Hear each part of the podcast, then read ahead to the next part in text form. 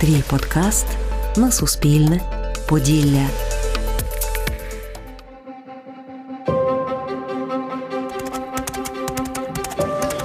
Старі будиночки, затишні вулиці, і усе це оточене скелястим і мальовничим каньйоном. Перше враження не місто, а якась машина часу. Вітаю! Мене звати Надія Куриляк і це подкаст про мандри без валіз.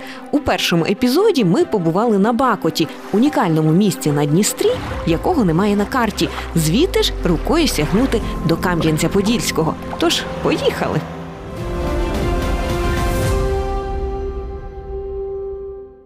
Епізод другий місто, у якому зупинився час. Кам'янець-Подільський одне із найтуристичніших міст в Україні. Сюди їдуть, аби політати на повітряних кулях, зайнятися скелелазінням у Смотрицькому каньйоні, розважитись на музичних фестивалях та перенестись на кілька епох назад на фестивалях історичної реконструкції, а ще пройтись місцями, які стали декораціями для фільмів Той, що пройшов крізь вогонь, Тарас Бульба, народжені бурею. Ну і додати екстриму в своє життя, стрибнувши із стрімкої лані найвищого мосту в Україні.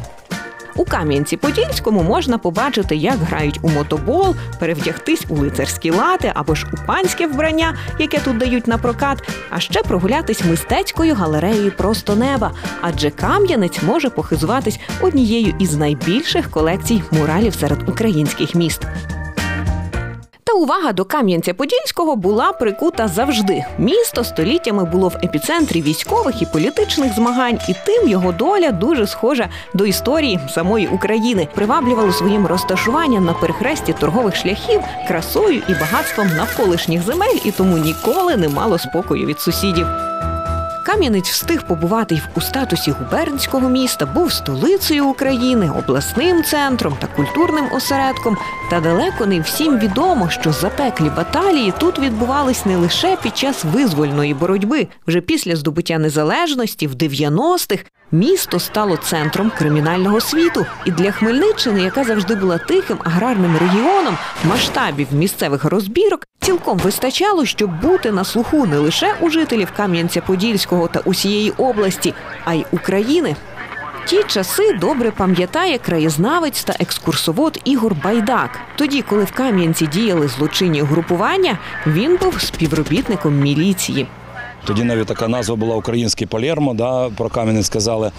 От, Дійсно, там діяв ряд злочинних угрупувань. Ну, Там була своя специфіка. По-перше, що місто молодіжне, да, це передбачало вже певні. Е, потім там так звана тоді була хімія від на цементному заводі. Відбували покарання люди деякі. Там теж серед них різний контингент був. Були люди дійсно, які створювали напругу.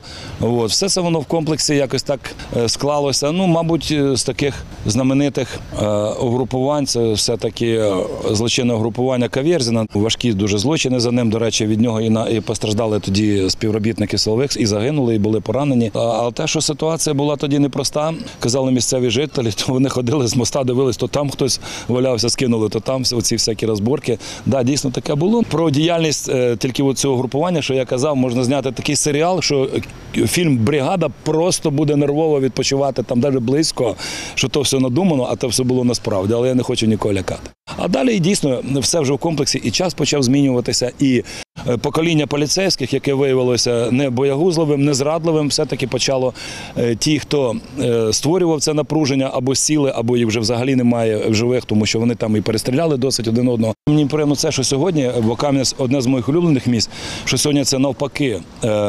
Місце спокою, радості, центр туризму. Я радію, що все так. На щастя, це все в далекому минулому, і хай ніколи вже не повертається до нас.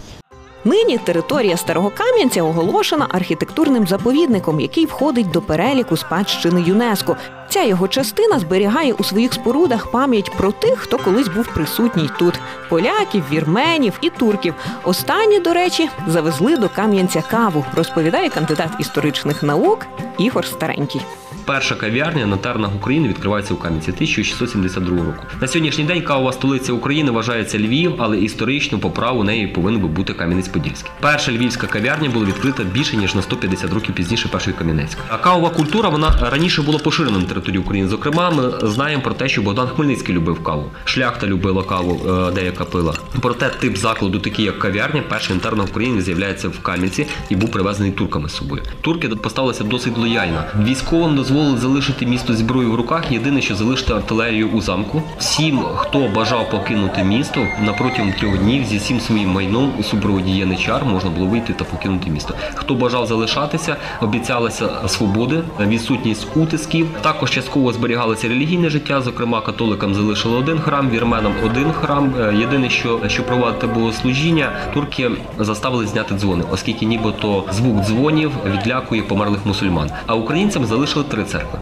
Ну і знову про каву. Кам'янець-Подільський не асоціюють з цим терпким напоєм. Аби виправити ситуацію, тут навіть започаткували щорічний кавовий фестиваль Кам'янецька турка. А декілька років тому археологи з Кам'янець-Подільської експедиції здійснили справжні відкриття, розповідає її керівник Павло Нечитайло. Під час досліджень виявили одну із найбільш ранніх кав'ярень на території всієї Європи і знайшли в розкопах неймовірної краси посуд. Більш красивіших речей і красивішого посуду, ніж е, за часів другої половини 17 століття, вже, на жаль, на наших землях ніколи не було. Вже в 18 столітті посуд, речі спрощуються, немає такої краси. Турки були великі майстри. Е, Покурити тютюну і попити кави. І на кав'ярні у них були щось типу такого джентльменського соціального клубу.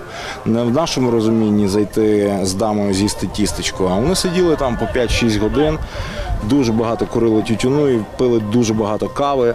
Місто досі зберігає пам'ятки західної християнської та східної мусульманської цивілізацій. Панування турків позначилось тут ще й на культових спорудах. Так, кафедральний собор Петра і Павла, збудований у 16 столітті, свого часу перетворили на мусульманську мечеть. Для цього до споруди добудували 36-метровий мінарет. До речі, у Кам'янці-Подільському розташовувався і перший фонтан, каже Ігор Старенький.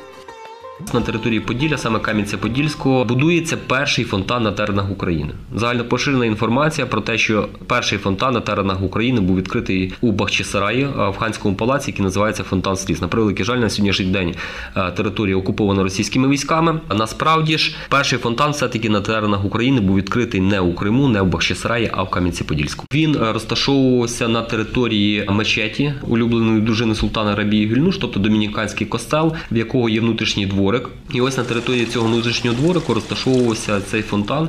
Коли турків з міста вигнали, мінарет вирішили не чіпати, а просто увінчали його статуєю Мадонни. Такого симпіозу католицької і мусульманської архітектури ви однозначно не знайдете у всьому світі.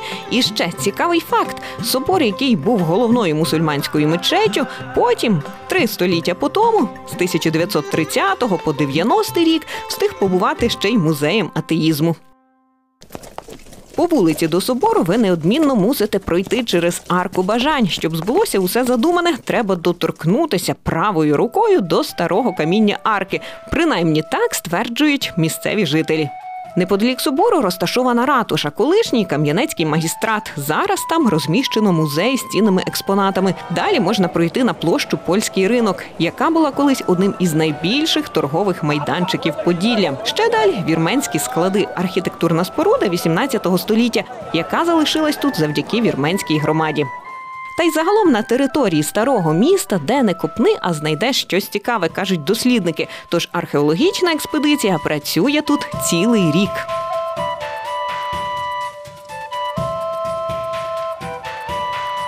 Кам'янець-Подільський місто цікаве не лише архітектурою. Прямісінько у самому центрі розкинувся каньйон річки Смотрич. Унікальна природна пам'ятка не лише Кам'янця, але й всього Поділля. Це глибока та вузька долина із стрімкими схилами, що сягають висоти 50 метрів. Тож туристи доходять сюди не завжди. А дарма, бо справжня краса та велич каньйону розкривається лише для тих, хто спустився на його дно.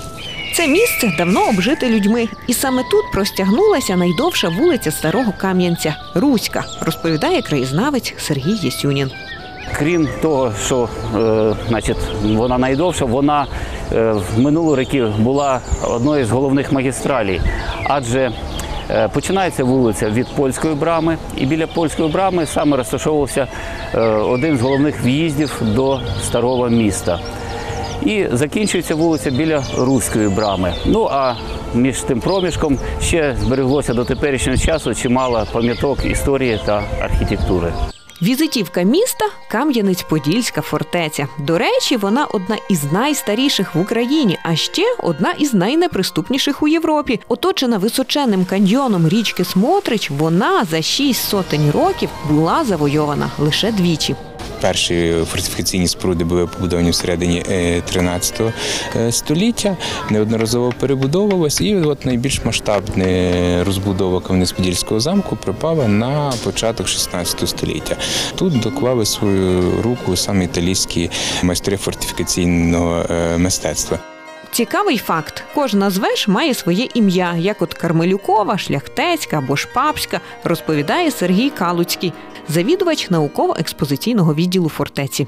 Зокрема, гроші на всі ці масштабне будівництво на початку 16 століття дав папа римський е, Юлій II. Ну і зокрема, от, наприклад, вежа, яку ми, як правило, е, туристи знають як Кармелюкова, то в історичних документах 16-18 століття вона не має цієї назви Кармелюкова. Вона названа Папська або Юлія е, II. Одна із найкрасивіших легенд про фортецю розповідає про похід турків на Кам'янець-Подільський. Тоді турецький султан Осман II переміг Хотин і вже готувався загарбати Кам'янецький замок.